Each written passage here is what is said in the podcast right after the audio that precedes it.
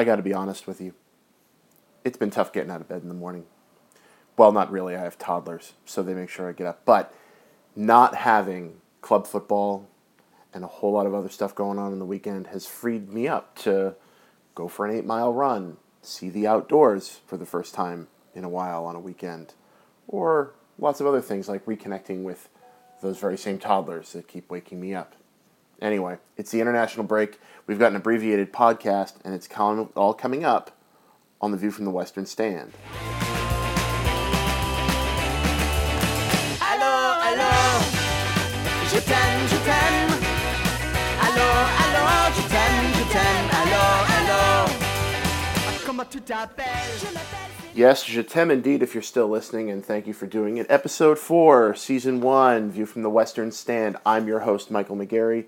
Thanks for spending just a little bit of time with us. As I said in, the, in that overview, you might have been able to hear through all of the tiredness caused by the one child that's not sleeping. Um, but it's been uh, it's been a quiet weekend. It's been a quiet weekend in international sport. A lot of gearing up uh, still to do. We're looking forward to the resumption of uh, the European club season and, and other things in football. There was some cricket uh, uh, over the last week, and we're going to talk about that in a little bit. And we are also going to look ahead to the upcoming Rugby World Cup. I think that's going to be a super fun, uh, great competition over the next month and a half. That's getting started soon. We're going to look at that uh, on the uh, in a later portion of this show. But we did have a lot of football going on. It was of the international variety. Uh, some of the matches really did matter, some of them didn't, but we learned a lot. The ones that did matter, let's start there. So, the European uh, Championship is next summer in France. Qualification is ongoing, and over the course of the last week, uh, the rubber has really begun to hit the road for teams looking to qualify for the tournament. And a lot of them uh, were in action and have been in action and are still in action through today uh, with stars all over Europe aligning for some great football. Two matches I want to talk about in particular. I hope you got a chance to see them. The first uh, was back last Friday uh, at the uh, arena in Frankfurt, where Germany uh, went got past Poland three to one. Uh, I got a chance to sit down and watch this one, and if you were wondering whether Die Mannschaft had wavered at all in their commitment to being the best footballing side of the world, side in the world, since winning the World Cup in 2014, uh, you got those hopes uh, dashed. Germany showing great class and great quality and great skill in getting past a very good Polish team. I have to say, much more than than just Robert Lewandowski. There was uh, a lot of a lot of class, a lot of talent on that Polish side, which also are looking to qualify, should qualify out of that group um, and I think will be a force to be reckoned with at next summer's tournament. Uh, nonetheless, Germany were able to outlast them three goals to one. They got the scoring uh, going early with Thomas Muller uh, scoring on 12 minutes, Mario Götze following up shortly thereafter on 19 minutes. Robert Lewandowski uh, did make it interesting in the first half. He scored on 37 minutes, and it was 2 to 1 Germany at halftime. But in the second half, it was a different half and much the same story. The Germans were able to play on the wing uh, with pretty much impunity. Uh, added a late goal again from Mario Götze uh, and his completing his brace on the in the 82nd minute to get the 3-1 scoreline. Germany, however, were miles better than a very good Poland team uh, in, in, this match. Karim Bellarabi uh, on, on the left, paired with Götze up front, although Götze was beginning to look very tired and nearly was substituted shortly before his 82nd minute goal. Uh, those two players, along with, with Muller and, uh, and Hector uh, up top for, for Germany, definitely uh, helped push the pace in the attack for a German side that was, that was in need of, of a statement game coming in a point behind Poland in the standings. Uh, they were able to to make that statement. They went on yesterday to beat Scotland uh, in Scotland, three goals to two. Uh, James McArthur for Crystal Palace scoring for Scotland in that game, but Germany with uh, with too much uh, pressure and pace uh, for Scotland to handle. It's been a good week for the Germans, six points from three games, six goals from uh, sorry, three points, six points from two games, six goals from those same two games. Uh, been a good week for them, really uh, upping their game as we as we roll towards uh, the tournament. They are all but qualified uh, for next summer's Tangle in France, and uh, should be should be a good side, barring injuries between now and then. But should be a side to watch as we go towards the European Championships. Uh, Germany showing no signs of letting up as as the best team in Europe, and indeed the best team in the world. Uh, one other match, uh, in case you didn't get to see it, uh, England uh, blew out San Marino in San Marino, um, or at least in a home game for San Marino uh, at the weekend. And just uh, just before this podcast went in the can, were able to win at Wembley as well, getting past Switzerland two goals to nil. England a perfect seven for seven, seven games, seven wins, twenty one points in the group qualifying already for uh, next summer's tournament. But the big news out of today's game uh, Harry Kane did score, so he is uh, back in action. He also scored in San Marino as well, uh, but he uh, did uh, score in this more competitive fixture at Wembley today. And then the, the biggest news on 84 minutes when Raheem Sterling was brought down in the box and a penalty was awarded to England, Wayne Rooney England captain stepped up and was able to convert that penalty for his 50th goal in an England shirt. Uh, an incredible achievement. He is the first player to reach that milestone, and indeed now uh, passes Sir Bobby Charlton as the all-time England goal sto- uh, England goal scorer. Uh, narrowly edging out, it is it is worth noting own goals. Uh, there was some some talk in, in the press and amongst football pundits that that if Switzerland knew anything about humor, they'd back up to their own goal, shoot the shoot the ball into the net, and uh, make sure that own goals reached 50 goals before Wayne Rooney did. But uh, they were more sporting than that. They were more competitive than that. And frankly, a Switzerland side that is much deeper than Xherdan Shaqiri uh, is is the side that I saw today at Wembley, uh, and I think they'll be a force to contend with in, in in the group stages, and probably in the uh, in the knockout rounds in the European Championships next summer as well. Uh, definitely gave England a good game for it, but uh, the hype surrounding uh, Willie or won't he uh, finally being put to bed as Wayne Rooney becomes the first 50 goal scorer in England history in 172 years of England history. Those were the two far and away matches of the weekend. Going group by group, a big story right out of Group A Iceland have qualified for the final tournament. They they and the Czech Republic on 19 points uh, sit seven points ahead of Turkey in Group A with two matches to play. So Iceland will be there for the very first time in the European Championships.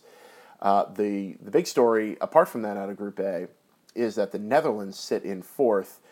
Danny Blind uh, has taken over the reins and was not able to produce uh, a result uh, over the weekend. In fact, going down to rivals Turkey, who sit above them in the standings, three goals to nil. It has been rather a shocking uh, a qualification tournament for the Netherlands. Again, a World Cup semifinalist under Louis van Gaal in 2014, uh, not able to put it together uh, for the European Championships. And if you listen to uh, the Guardians Football Weekly podcast, uh, they brought on a guest from the Netherlands who was able to, who was talking about the general malaise over the state of Dutch football right now. Guus Hiddink, um, the well-traveled international coach, was brought in uh, to take over from Van Gaal when he left for Manchester United. Was not able to right the ship, and one of the big issues that's come up is the fact that the Netherlands team is a lot of youngsters like Memphis Depay who aren't ready for international primetime play yet coupled with aging superstars like Arjen Robben, who's hurt, Robin Van Persie, who is past his prime, and Wesley Sneijder, who hasn't played much competitive club football um, at Galatasaray. And so you, you get that together, and it leaves Dutch football in a real state of disarray. It remains to be seen if they can qualify for the playoffs. The third place team in all these groups will qualify for the playoffs. They're two points behind Turkey with two matches to go. If Turkey get four points, a win and a draw, they are safely through because they own the tiebreaker against the Netherlands. Uh, so it will remain to be seen how they'll be able to fare there. The Netherlands' final games, however, are against Kazakhstan, which should be uh, an easy three points, and the Czech Republic, who, if they play a full squad, uh, may not be an easy uh, three points or even one point. So it will remain to be seen if the Netherlands can get through. Turkey uh, will face Iceland, who have already qualified, uh, and the Czech Republic as well in uh, the tournament. So, uh, lots still to play for in Group A, though Iceland and the Czech Republic have already directly qualified. In Group B, the big story there is that Wales uh, sit atop the group. Gareth Bale and Aaron Ramsey powering uh, the Red Dragons into first place, sitting one point ahead of Belgium.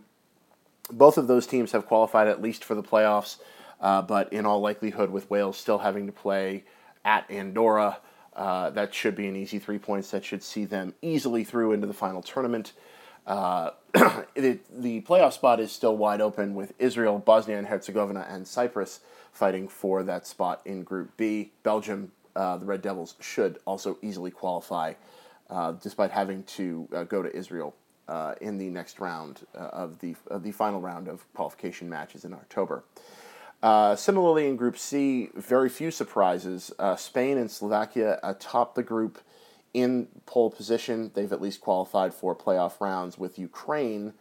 Uh, and so, of those three teams, uh, two of them will automatically qualify, and one will either go on to the playoffs, or it could be in the case of Ukraine, they sit atop the nine member third place group, and that being the case, if they remain in that position, will automatically qualify as well on 16 points out of Group C. The aforementioned Germany uh, have qualified at least for the playoff round, but Group D is actually quite an interesting group.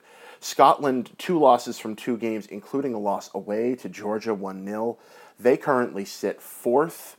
Uh, they cannot qualify directly as one of the top two teams. They could still qualify in third place. The Republic of Ireland currently sitting in third place in Group D. It's a, a tough row to hoe for Ireland. However, they do have to go to Germany and Poland uh, are on the schedule in the October round. So it remains to be seen if the Republic are able to snag a couple of points there, stay ahead of Scotland. They're currently four points ahead, and possibly get into the playoffs or qualify directly for the tournament. England, as we mentioned, uh, qualifying. Uh, I said seven points from seven games. It's eight points from eight games. Uh, I hadn't uh, factored in today's result just yet. So 24 points rather from eight games, eight wins on the trot in qualification for England. They are safely through. Switzerland, Slovenia, and Estonia are uh, the teams remaining for spots in Group E. Big surprise in Group F, team that has not qualified in some time for an international tournament, but Northern Ireland uh, could very well be through. They've qualified at least for the playoff round at uh, the top spot in Group F on 17 points ahead of Romania and Hungary. Uh, Finland also in the uh, in the conversation on 10 points. It's a bit harder road for Finland uh, to get through. One of the things that really helped Northern Ireland here is the complete and abject destruction of the Greek football team, uh, who are currently last in the group behind the Faroe Islands.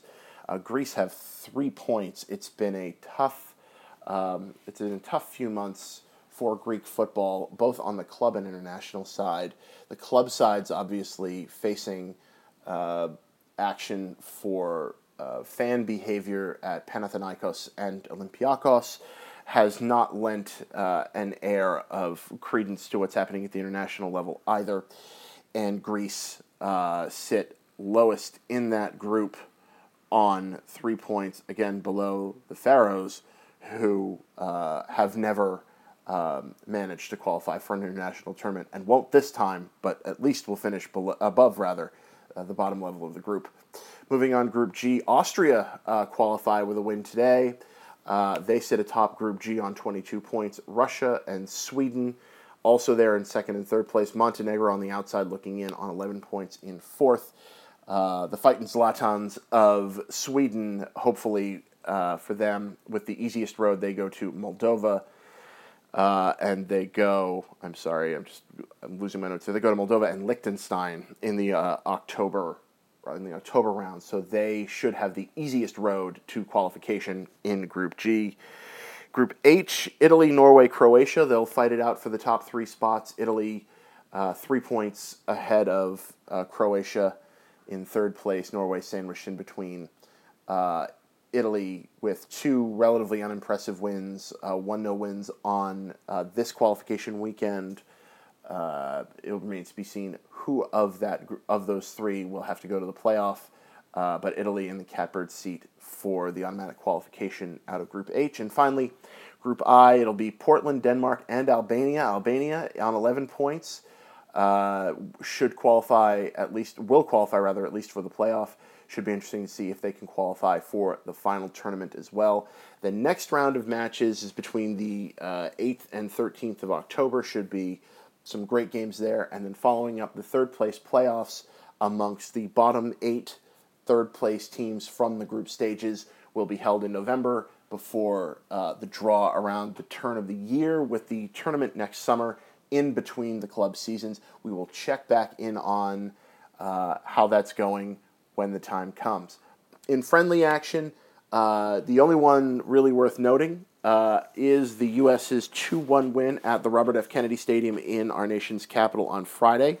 Jozy Altidore, the much maligned 25 year old striker and turned Toronto FC goal scoring machine, was able to add a brace to uh, safely guide the United States to victory despite being down uh, 1 uh, 0 at halftime in that game.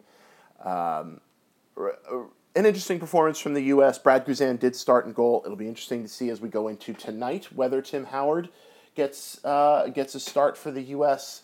Um, but Guzan played well, had a great save in the second half to keep the scoreline 2 1. Uh, and again, Jozy being able to put uh, two goals in didn't hurt either and certainly power them to victory. But the big test comes tonight at Gillette Stadium in Foxborough when the United States take on Brazil. You can look at that match or watch it. I suppose we don't really look at television. That would be a bad thing to do. But you can watch that match um, on ESPN2 from 5 o'clock this evening uh, and on the Watch ESPN app and elsewhere on the ESPN family of networks for sure. Uh, let's take a look at cricket and what's been happening there. The Ashes One Day International Series uh, has uh, begun in uh, in earnest in England. Australia did capture the first two matches, uh, both at the uh, Stadium in Cardiff and at Lords. Australia winning the uh, the first match. Or I'm sorry, the first match was at the Rose Bowl in Southampton. My mistake. Uh, but Australia winning the first match by 59 runs. Uh, and the second match by 64 runs. England were able to win today in a day-night match at Old Trafford in Manchester, setting England or setting Australia rather a target of 301 to win. Australia could only manage 207 runs all out in reply, and England won by 93 runs. The uh, the rest of the ODI schedule, the final two, should be uh, relatively uh, fascinating matches to watch. It could be uh, some real interesting cricket going into uh, the seasonal flip when Southern Hemisphere teams go home uh, to their drier pitches, and uh, we will see what the Northern Hemisphere teams like England will be able to do over their winter down under. So, should be a, a, an interesting look ahead at that with those matches coming up uh, throughout the rest of the week. Uh, one area I want to spend a little time talking about is looking ahead as well. We've got the Rugby World Cup starting uh, next week. It starts next Friday. It'll be mostly in England with a couple matches at the Millennium Stadium in Cardiff as well. Uh, this should be a great tournament. Rugby has really grown uh, over the last decade or so into a truly global game, becoming more competitive, although as this as that competition comes uh, more to the fore, obviously we still have uh, a lot of power uh, teams in the in the Six Nations and in the Rugby Championship in the Southern Hemisphere. Uh, who should be the guiding forces of the tournament. Nonetheless, for the first time, I think, really in, in Rugby World Cup history, you could see some upsets. You could see some uh, smaller teams trying to make it to the knockout round it's uh, it's a tough place to be. It's 20 teams, and uh, only eight make it on to the knockout stages. Uh, so not a lot of room for error, and not a lot of room for for teams to to make up lost points. But nonetheless, uh, should be some very interesting rugby. Should be some some great matches to watch, and I'd encourage you to to watch them as best you can. It's a little tough in the U.S. It is a pay per view package that you can get if you go to rugbyworldcup.com. Uh, there, however, is also a uh, a bar finder where they will be showing matches. I know here in the Bay Area, uh, matches will be uh, on at Kezar Pub and will be available online uh, through the pay per view package and uh, other places that you'll have to find on the dark net that I won't tell you about. Uh, but there, there are ways, whether you're using a VPN or whether you're using peer to peer, none of which, of course, are officially recognized by the View from the Western Stand podcast. Nonetheless, uh, the Google is your friend. So let's take a look pool by pool at uh, how this uh, Rugby World Cup shapes up. As I said, it is uh, four pools of five teams each. Uh, and Pool A has already been dubbed the Pool of Death. This is the one with three international powerhouse teams um, that, uh, that could come out of it and uh, or, or, rather that are packed into it, only two of which can emerge into the quarterfinals. With Australia, Wales, and England, all three um, renowned rugby powers joining Uruguay and Fiji uh, in pool play. Uh, the key matchup here is going to be Australia versus Wales, in my opinion, when they get together uh, in pool play. It uh, it will certainly show whether or not Wales have the mettle to to move on, and it will be the last match for both of those teams coming on Saturday the 10th, and that match is at Twickenham in uh, in, uh, suburban London. Uh, should be an absolutely fascinating game to watch. They should come in uh, almost paired on points, one would expect. Australia get to start slow. They have Fiji and Uruguay in their first two matches before taking on England on October 3rd at Twickenham and Wales uh, a week later. Uh, so it'll be interesting to see whether uh, Wales is able to outlast the Australian attack, which has become a lot more focused. Australia were able to win at home against New Zealand. They were able to beat uh, South Africa two matches on the trot in this year's Rugby Championship, really cementing their status as a world power, and I think should be uh, very competitive uh, in this tournament as well. So it'll be interesting to see if they do come out. I'm picking Australia and England to come out uh, in that order of pool play, but it would not be surprised if it were England and Wales or Australia and Wales. I think this is the one. This is the one area where uh, these uh, these teams are very evenly matched, and you could get some surprises. And don't sleep on Fiji. Uh, Fiji, a long uh, running uh, rugby sort of second tier nation, but always putting together a strong team. Um, and definitely a very bruising, very physical uh, team as well, with a lot of speed on the wings. Uh, it's be interesting to see if Fiji are able to um, are, are able to cause some headaches uh, somewhere in there for uh, for for one or a couple of these teams. So Pool A play should definitely be uh, on your radar screen. Pool B is a little bit more straightforward. Uh, South Africa and Scotland, the power teams, joining Samoa Japan, and the United States. Uh, Japan could cause some headaches uh, for Scotland, but realistically, South Africa should come out of this group despite um, Heyneke Meyer, the uh, South African coach, naming a squad almost entirely over 30. The youth movement has not really taken hold in South African rugby.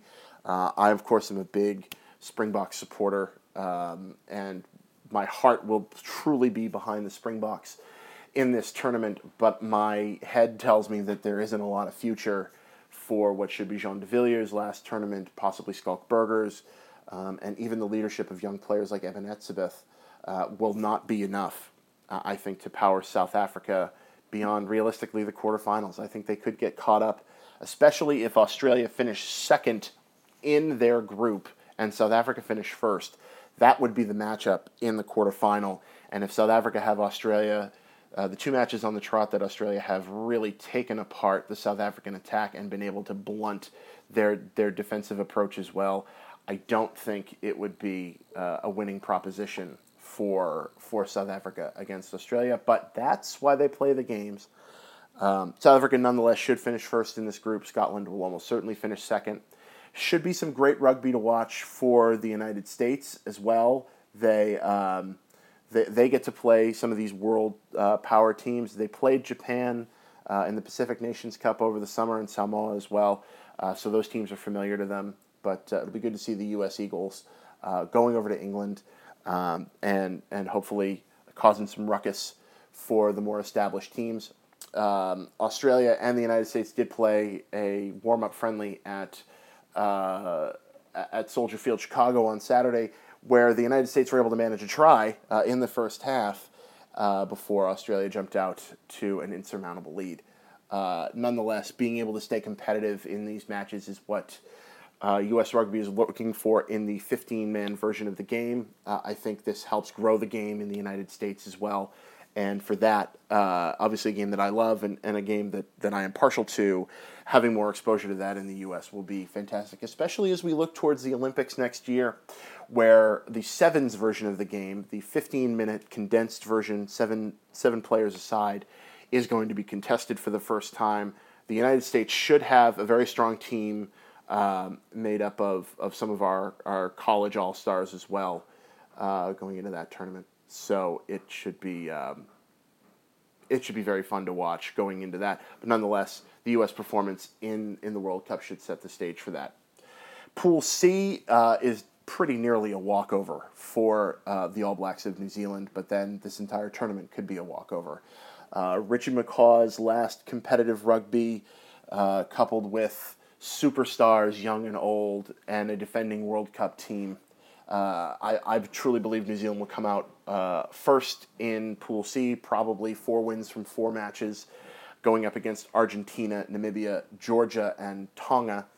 Uh, Argentina has been playing well, obviously winning uh, against South Africa in Durban during the Rugby Championship uh, was a big lift to their program, and I think they'll uh, they'll be well served by that. And coming out of, of Pool C as well uh, but but not at the expense of, of the All Blacks, who are definitely the class of this tournament and the class of the field overall. And finally, in Pool D, uh, we have some big Six Nations matchups with Ireland and France paired with Italy, uh, Canada, and Romania. Uh, I think it's a it's a toss up here. Ireland or France coming out one two, but those are the two teams that should emerge from the pool. Uh, as an Irish American, I, I'll I'll, uh, I'll, I'll I'll, say I want Ireland to come out uh, first, but uh, should be a good tournament for the Irish. And in fact, if they're able to come out one in the, number one in the group, their road to the World Cup final, while never easy, uh, becomes a little bit lighter. Um, if these uh, predictions, uh, and I'm going to put these up on the um, uh, uh, sorry, on the on the Western Stand Facebook page. So make sure you're liking and following us there, and you can take a look at these in more depth. If Ireland uh, come out top in group uh, in Pool D, rather, they would get Argentina as a quarterfinal matchup, which is an easily winnable game for them. Um, England would most likely have Scotland in the in the other quarterfinal, so Ireland and England would play in a semifinal. Frankly, that's a toss up. Ireland have a very strong team. England will be playing at home, but the Irish always uh, like to uh, stick it to the English at home. So they could get through to the World Cup final on the basis of that draw. I think on the top half of the draw, if uh, all things go according to plan, uh, as I've laid them out, in a South Africa Australia matchup, I think Australia wins, although my heart desperately wants to, to have a Springbok victory come out of that, and New Zealand should get past France in a quarterfinal. New Zealand Australia semifinal is really the mother of all battles. A Bledisloe Cup for the right to play for the Rugby World Cup uh, would be a, a, a, really interesting match to watch, but I think New Zealand come out ahead as strong as Australia have been. And uh, again, all this barring injury, but a New Zealand Ireland World Cup final, again, a great match, but I see pretty straightforward, no matter how this works out in, in terms of the seeding going into the knockout round, that it'll be a New Zealand defense of their Rugby World Cup victory in 2011 at home. They will win it uh, to send off Richie McCaw and some of the other great warriors in style and dance the haka uh, in victory in 2015 at Twickenham in October. So all that to play for, all that to watch. I encourage you to to to uh, take a look at what's happening in the world of rugby over the course of the next month and a half. It will be an absolutely fantastic uh, moment for the sport uh, all around the world. So take a look at that. Um, I'm going to wrap this podcast up. Before we go, I want to take a look at the weekend ahead uh, and get you set for what you can be watching from a uh, sporting perspective. Club football is back on Friday, and I know we're all happy about that. Uh, Ligue 1 action, uh, Paris Saint-Germain and Girondins de Bordeaux at 11.30. That is currently slated to be on beIN Sports and Espanol here in the U.S., uh, all-time specific here. Uh, La Liga also kicks off with Levante and Sevilla at 11:30, and the Bundesliga, Borussia Mönchengladbach and Hamburger SV also at 11:30. Uh, that'll be on the Fox family of networks. Premier League is back on Saturday. Chel- struggling Chelsea take on Everton at 4:45. That'll be on the NBC Sports Network. Norwich and Bournemouth, uh, West Bromwich Albion and Southampton, Arsenal and Stoke. Watford and Swansea all at 7 a.m. But the feature match of the 7 a.m. games, of course, is that one versus two. Man City at Fortress Selhurst taking on Crystal Palace. That match will be on NBC Sports Network. And all matches on NBC Sports Live Extra as well. That's at 7 a.m. Saturday morning Pacific time. And then Man United Liverpool uh, will be on the NBC network at 9:30. Uh, your U.S. televised championship match, if you're looking for that, 4:30 a.m. on beIN Sports, is Queens Park Rangers and Nottingham Forest. That should be a good one. Uh, pretty good uh, match in MLS, uh, which is available on MLS Live and SiriusXM FC 85, 7:30 Pacific Time Saturday night. LA Galaxy and Montreal Impact, uh, and then earlier on the Fox Sports Go app, FC Dallas take on New York City FC. That's at 5:30 Pacific. Bundesliga action also on Saturday, 6:30 a.m. Bayern Munich take on Augsburg, Hertha Berlin take on Stuttgart, and then Eintracht Frankfurt take on uh, FC Cologne. That one's at 9:30 on the Fox Soccer to Go app. Uh, other matches as well available uh, on the Fox family of networks. In La Liga, Real Madrid uh, start their Saturday, uh, and La Liga Saturday 7 a.m. on beIN Sports. They take on uh, Espanyol and Barcelona and Atletico Madrid at 11:30. That'll be a key one to watch. That'll be on beIN Sports at 11:30 on Saturday as well. Serie A, uh, big matchup, 11:45 on beIN Sports Connect and replayed throughout the weekend. Juventus and Chievo. That's again at 11:45 on Saturday. Your Sunday Premier League matches, 5:30 a.m. Pacific. Sunderland and uh, Tottenham Hotspur on the NBC Sports Network. Because DeAndre Yedlin, the American defender, is on loan from Tottenham, he will not feature in that match, but should be an interesting one if you're up early. And then uh, Leicester City look to continue their top of the table form when they take on Aston Villa at 8 o'clock. That's on the NBC Sports Network as well. Championship football in England, 4 a.m. on Sunday. Fulham and Blackburn Rovers, that's on beIN Sports. Uh, MLS Soccer Sunday, ESPN2 has the early game, 2 p.m. Pacific. That's Toronto FC and New England Revolution. And uh, Sporting KC uh, are in the late game at 4 p.m. on the Fox Soccer to Go app. Uh, Ligue 1, uh, Monaco and Gazélec Ajaccio. That's at 5 a.m. on beIN Sports in Espanol. Uh, that'll be a feature matchup for Ligue 1 at the weekend. Schalke 4 and Mainz 5 at 8.30 a.m. on the Fox uh, Soccer to Go app and Fox Sports 1, 8.30 a.m. on Sunday in the Bundesliga. And wrapping things up on Sunday, uh, Athletic and Getafe at 7 a.m. on beIN Sports in Espanol. And top of the table, Eibar take on Malaga at 11.30. Uh, that'll also be on beIN Sports and Espanol. Wrapping up the weekend in Premier League action on Monday. Monday Night Football, noon here on the West Coast. That's West Ham United and Newcastle United, NBC Sports Network. And in La Liga, Rayo Vallecano and Deportivo La Coruña. That's at 11.30, and that will be on beIN Sports Connect. Champions League action is back next Tuesday. We'll probably talk about it on next week's podcast, along with a whole lot of other stuff. Feature matches, all of these on the Fox family of networks. Manchester City and Juventus at 11:45. Uh, Paris Saint Germain and Malmo. That's on ESPN two at 11:45, and PSV Eindhoven and Manchester United 11:45, as well as other matches. Again, all on the Fox and ESPN family of networks. My thanks to the WFMU Free Music Project and Les Sans Culottes for our theme song. Make sure you're following us on Twitter at The Western Stand. Like us on Facebook, facebook.com slash The Western Stand. And look for more updates on our website at westernstand.com. and we'll have more updates throughout the week as football gets back in action and more. But for now, I'm Michael McGarry. This is The View from the Western Stand. Thanks for joining us. See you again next week.